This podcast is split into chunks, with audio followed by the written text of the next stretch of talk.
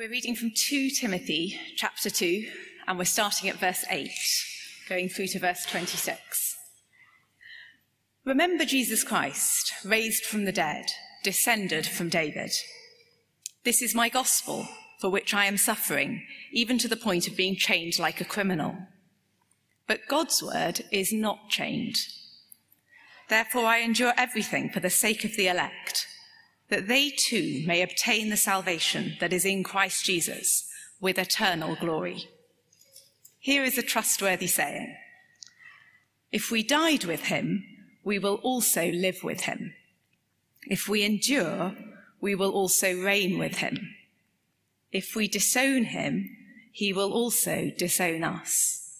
If we are faithless, he remains faithful, for he cannot disown himself. Keep reminding God's people of these things. Warn them before God against quarreling about words. It is of no value and only ruins those who listen.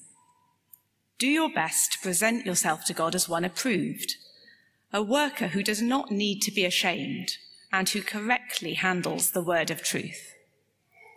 Avoid godless chatter, because those who indulge in it will become more and more ungodly their teaching will spread like gangrene. Among them are Hymenaeus and Philetus, who have departed from the truth. They say that the resurrection has already taken place, and they destroy the faith of some. Nevertheless, God's solid foundation stands firm, sealed with this inscription The Lord knows those who are his. And everyone who confesses the name of the Lord must turn away from wickedness. In a large house, there are articles not only of gold and silver, but also of wood and clay. Some are for special purposes, and some for common use. Those who cleanse themselves from the latter will be instruments for special purposes, made holy, useful to the master, and prepared to do any good work. Flee the evil desires of youth and pursue righteousness, faith, love, and peace, along with those who call on the Lord out of a pure heart. Don't have anything to do with st- stupid and foolish arguments, because you know they produce quarrels. And the Lord's servant must not be quarrelsome, but must be kind to everyone, able to teach, not resentful. Opponents must be gently instructed in the hope that God will grant them repentance, leading them to a knowledge of the truth, and that they will come to their senses and escape from the trap of the devil, who has taken them captive to do his will. This is God's word. Morning, everyone. My name's Scott. I'm the student minister. I have more props than I know quite what to do with. Um, let's pray as we uh, as we come to God's word. Heavenly Father, we, we praise you that you have spoken uh, to us clearly, uh, fully uh, in your word. Father, we praise you that as we look at it uh, this morning, uh, you have promised to change us by your Spirit uh, to be those who, who live in a way that brings you honor and glory. Father, please would you do that work as we as we study your word now. We pray in Jesus' name. Amen. Amen. Well, it is um, annual review season uh, among the church staff. Exciting. Um, uh, very, very good process, worth doing. But I don't know if, um, if your own sort of annual reviews make you uh, leap for joy or, uh, or slightly quiver and give you sleepless nights. Um, whichever of those it is, it's an important uh, process, isn't it? It's important to know whether you're doing a good job. Um, if you go to work every day, every weekday, uh, you don't want to be wasting your time doing something that has no value. You want to make sure that what you're doing is right, is good. We've been thinking as we've um, come to 2 Timothy uh, about passing on the gospel, uh, the gospel baton that has come down uh, from Paul to Timothy all the way down to us, and how we pass that on uh, faithfully uh, to the next generation. What would it take uh, for God to approve of that work that we're seeking to do? What would it take? And we might think maybe it's um, uh, hundreds of people a year uh, turning and trusting in Jesus. Maybe we think, oh, if only I, I could do big things, you know, uh, big miracles for the Lord, then, uh, then he'd say, oh, well done. Well, the passage we look at um, this morning says none of those things, although they're not necessarily bad in themselves.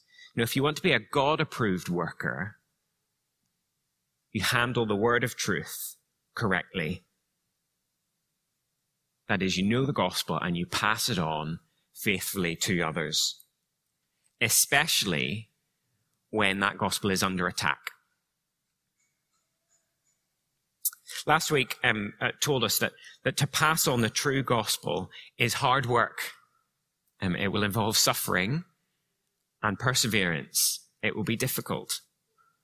This week, um, the, the first few verses, 8 to 13, remind us that it is worth it. Holding on to the gospel in order to pass it on to others is absolutely worth it. Let me read from verse 8 again.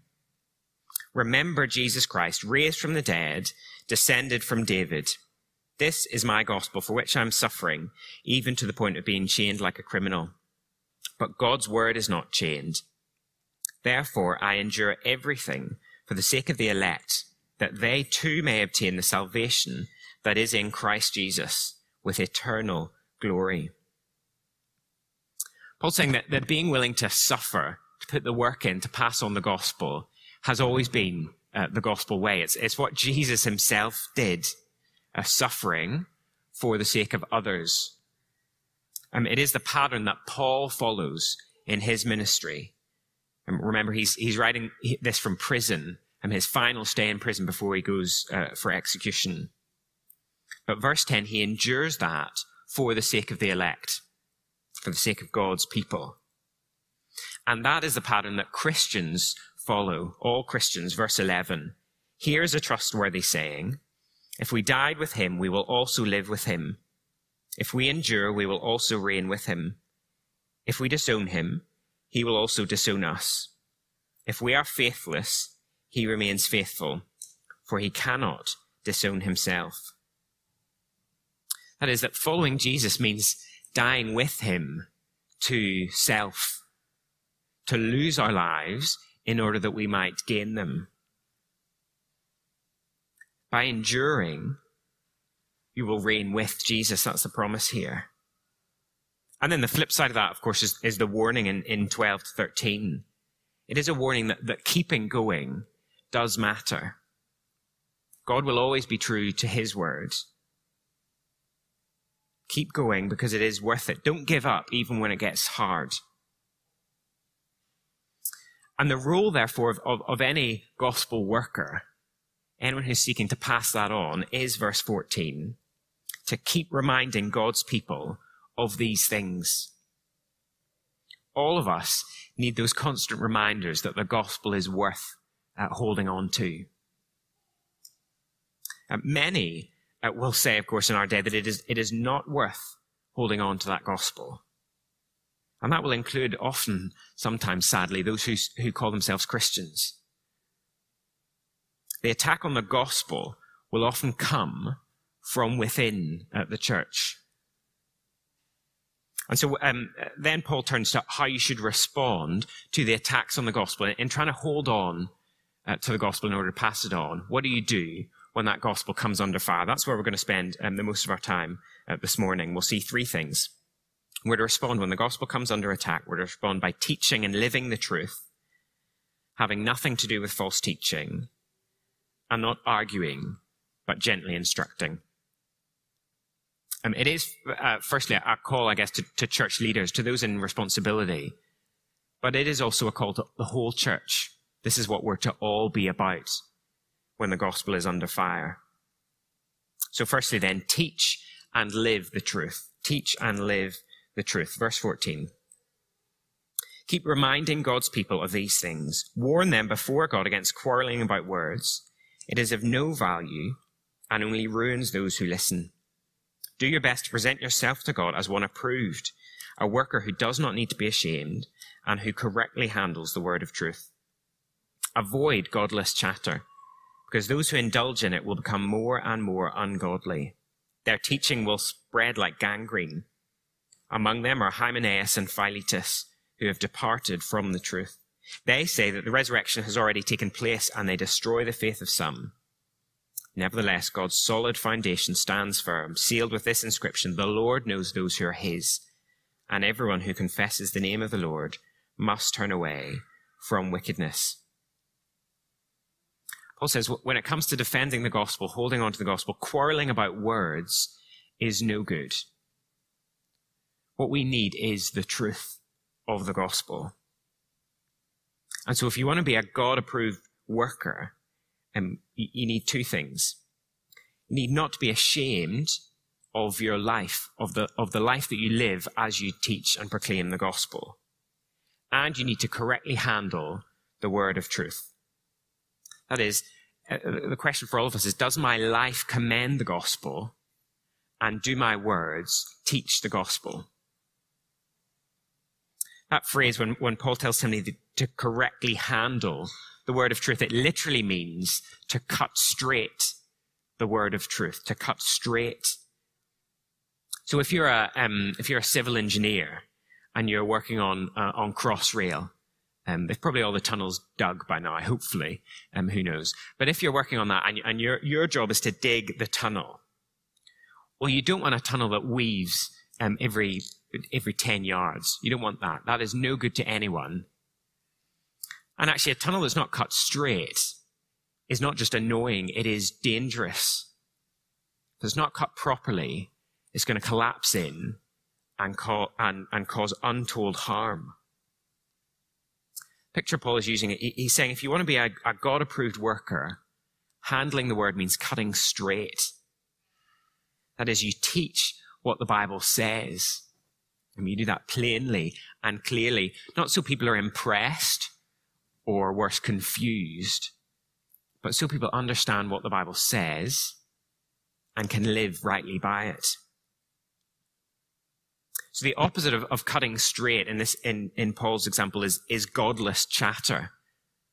Timothy is to avoid godless chatter because ultimately it has a devastating impact on people's lives. We're told that those who indulge in it will become more and more ungodly it doesn't, doesn't help anyone to, to live in a way that honors God because it's not what God has said. The gospel brings life. Anything else just harms. Paul says it's, it spreads like gangrene.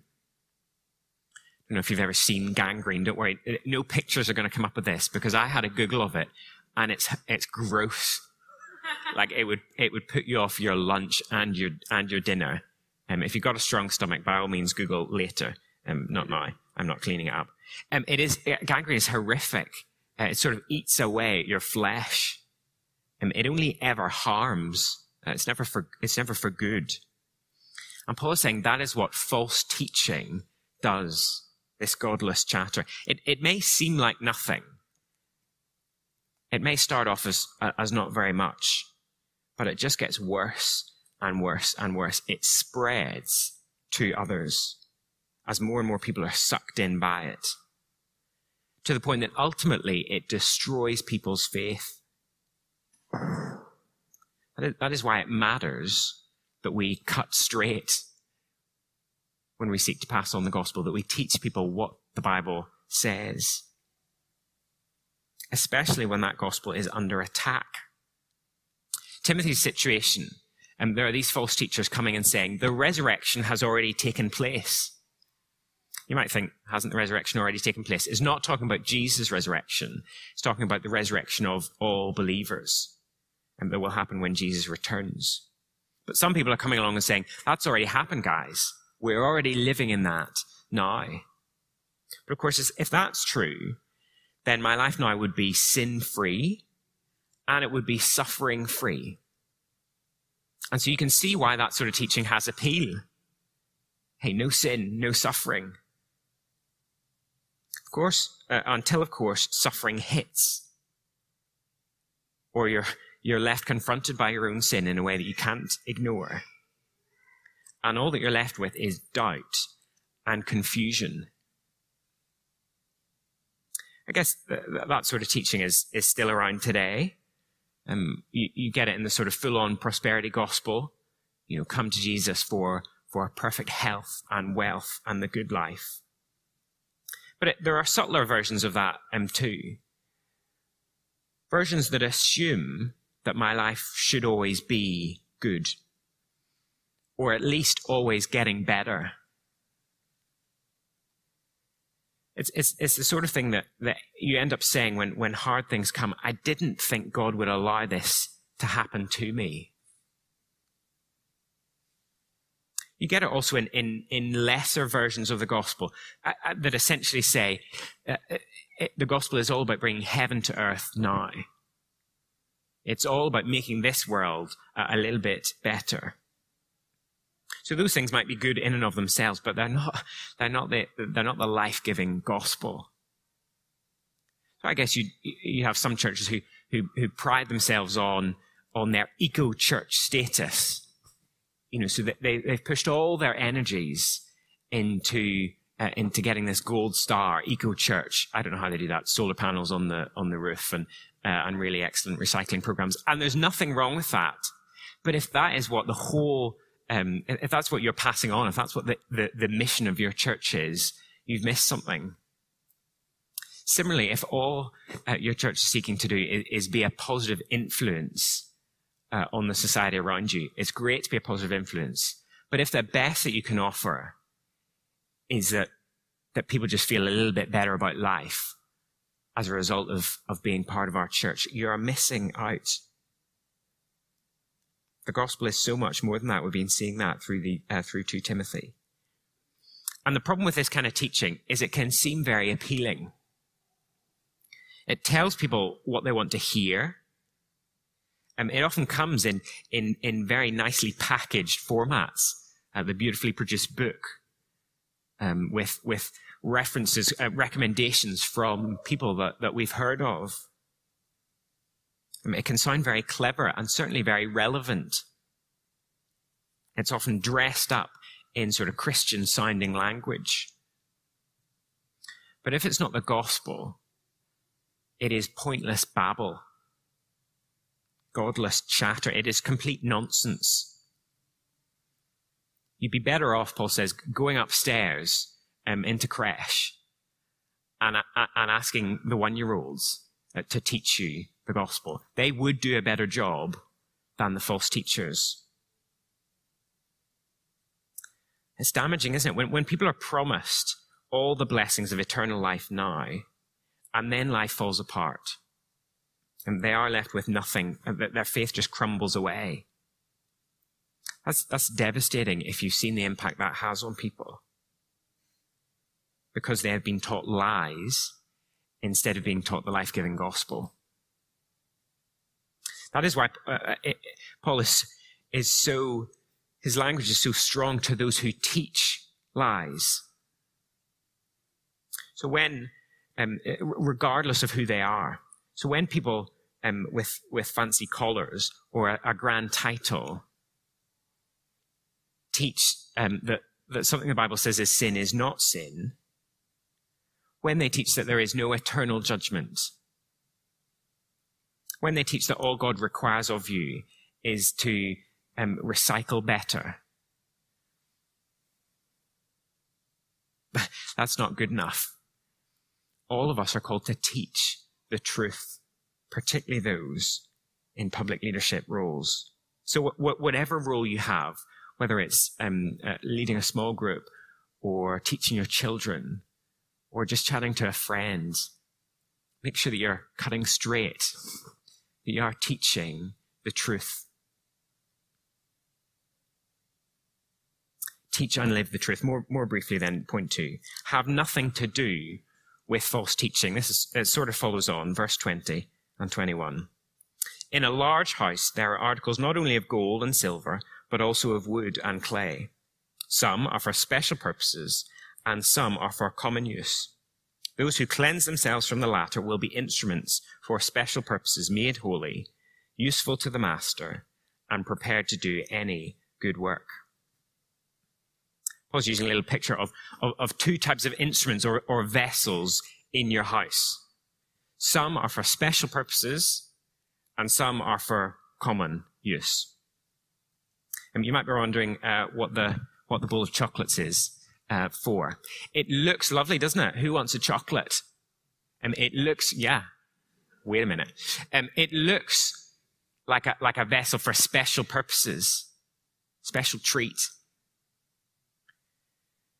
What you don't know is that this is, as the label says, you can't read it, but this is the Fury Sick Bowl.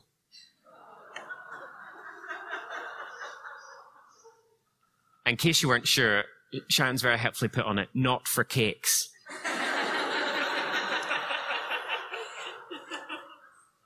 I'm not going to tell you what we do with this ball, but that is what we do with it. Okay, I'm not going to. De- I'm not going to demonstrate. It.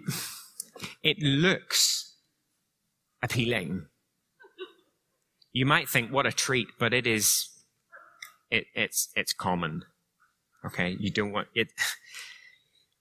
The, the point Paul is making is that if you're bringing the life giving gospel to people, you don't use lies. You don't use the lies of the false teachers. In fact, you have nothing. You don't want those lies anywhere near the truth. You don't want that bowl anywhere near your cake cupboard. Cake drawer. Maybe you don't have a cake cupboard, but keeping away from false teaching is what enables you to, to, to pass the gospel on. It enables, it enables you to be prepared for any good work. And for Paul, this is not just hypothetical. He can name people who are doing this, who are teaching lies. And so as we seek to pass on the gospel, we're not to be naive. There will be those who teach falsehood. And Paul says we would have nothing to do with that teaching. So if you're in a teaching role um, in any of any description, do not let lies and wickedness in. Keep reminding yourself of the gospel so that you are prepared to pass it on. If you do come across um, false teaching. It's not saying that you, you're never to engage with it. You might want to engage with it to understand it and to refute it, to ensure that others aren't sucked in by it. But it's saying, don't let that impact your heart. Don't let it tear you away from the true gospel. And equally, I think Paul is saying, don't play around with sin. There is a strong link always between false teaching and ungodliness, false teaching and sin. And so don't play around with sin. We, we, we may feel that, that sin done in secret doesn't harm anybody else if they're not directly in, in, involved. But if we're seeking to, to pass on the gospel, our sin does harm others. It will impact the gospel that we teach as well as the way in which we teach it. So Paul says, have nothing to do with false teaching. And finally, he urges us don't argue, gently instruct. See, the, I guess the danger for Timothy, as, as Paul gives him these instructions, is that he ends up fighting over everything. And Paul knows that. And so here's his wisdom uh, to someone younger. Verse 22 Flee the evil desires of youth and pursue righteousness, faith, love, and peace, along with those who call on the name, uh, on the name of the Lord out of a pure heart. Don't have anything to do with foolish or stupid arguments, because you know they produce quarrels. And the Lord's servant must not be quarrelsome, but must be kind to everyone, able to teach, not resentful. Opponents must be gently instructed in the hope that God will grant them repentance, leading to a knowledge of the truth, and that they will come to their senses and escape from the trap of the devil, who has taken them captive to do his will. Paul says, flee the desires the evil desires of youth. He is, I think, in the context, talking about the, the sort of hot headed arrogance that, that just um, fights everything, fights on every front. Anything that you don't agree with, fight on that, fight about this. Now, instead of that, we're to pursue righteousness, faith, love, and peace. That is, we're, we're to display the fruit of the Spirit. Specifically, in this example, in terms of our teaching, when the gospel is under attack, verse 24. The Lord's servant must not be quarrelsome, but kind to everyone, able to teach, not resentful. See, if, if we understand the gospel that we're seeking to pass on, then there is no room for that sort of hot headed arrogance that just goes at everything. Now, the gospel humbles me because I'm also just a sinner in need of God's grace and forgiveness. You stand up when it really matters, but you don't get caught in, in foolish and stupid arguments. What does that mean? I think he's saying just things that really do not matter. Um, speculation or things that just come out of our culture that have nothing to do with what God's word actually says. All that does is make Christians fall out with one another. And that en- ends up not being for the good of the gospel, but a distraction from proclaiming that good, life giving, true gospel.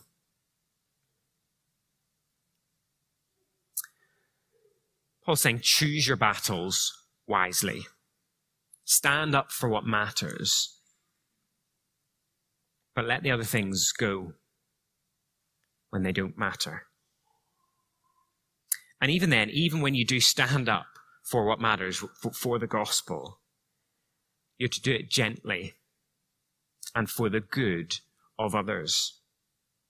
Do you see that? The, the goal is not that I would be proved right that others would, would, would see how well I understand the gospel. No, the, the, the goal is for the good of others, that they might live differently, that they might repent, and that they might know the truth. That they themselves might know the gospel in order to pass it on to others. So I, I think what this means when we're thinking about, about challenging someone, having a, a conversation with them, it is, it is asking this question What is my hope for this conversation? What do I hope to achieve in speaking to this person? If it is that I would be proved right, or that I would win an argument, then it's probably best not to have that conversation.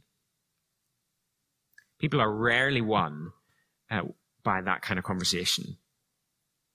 Now, it'll be hard, isn't it? Because we'll always be a mix of motives our hearts will always be mixed uh, when we seek to have those sorts of conversations. But just stopping and asking ourselves, what do I hope to achieve from this conversation? That, that helps us to understand our motives and to shape them rightly. Paul says, don't argue, gently instruct. There is instruction that needs to happen, but it is to be gentle. And so for all of us, I, I, I think um, this is a sort of leader that we want to sit under, a leader who will do this. We don't want to settle for less. We don't want to think that it doesn't matter. Um, if our leaders are always fighting over everything, then that is a problem. Equally, if they never stand up and fight for the gospel, that's a problem too, because the gospel is always under attack. So encourage um, your leaders to stand up for things that really matter and back them up when they do. Encourage them essentially to be like Jesus. Jesus, of course, is the, is the best example, the perfect example of always treading that fine line. He always stood up for the truth, but it was always for the good of others and for the honor and glory of his Father.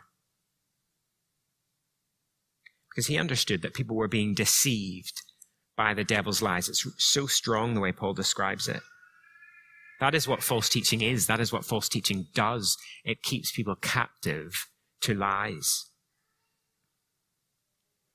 But what, what we've seen of the gospel, what we have in the gospel is true, life giving. And so it really matters that people hear that gospel. It matters that we stand up for the truth of that gospel in order that we might pass it on. Let's pray together.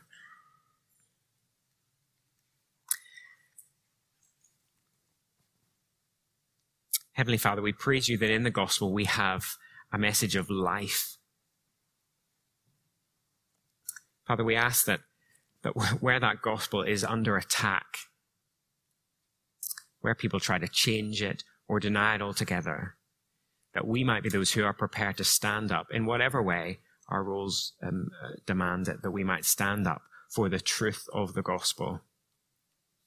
That we might do that not, not to be argumentative or to get into a fight, but in, in order that people might know the truth, in order that that might be turned away from lies, and ultimately in order that the Lord Jesus would be glorified as his gospel is passed on.